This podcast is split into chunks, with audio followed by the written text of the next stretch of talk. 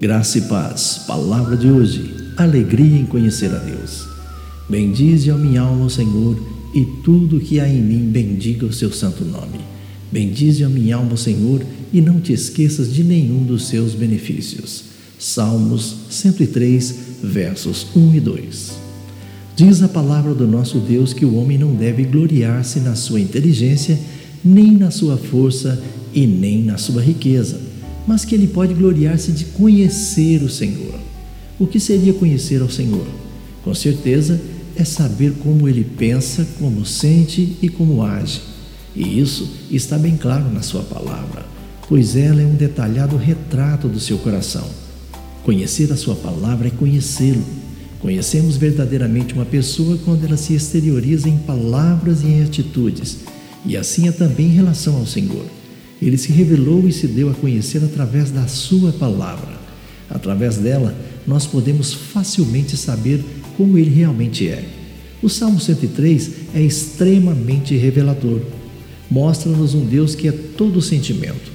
Diz o verso 8 que Ele é misericordioso, compassivo, longânimo e assaz benigno, e também que, ao agir segundo essa sua maneira de ser, não repreende perpetuamente e nem conserva para sempre a sua ira, não nos tratando segundo os nossos pecados e nem nos retribuindo segundo as nossas iniquidades. Diz que a distância entre o céu e a terra é um parâmetro do tamanho da sua misericórdia para com todos aqueles que o respeitam. Diz que ele afasta nós as nossas transgressões na mesma proporção de distância entre o Oriente e o Ocidente. Ligando com outros textos da Sua palavra, diz que ao reconhecermos, Ele perdoará todas as nossas iniquidades.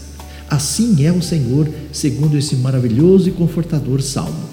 Um pai que se compadece dos seus filhos, pois ele sabe exatamente como eles são, ou seja, cada um um montinho de pó.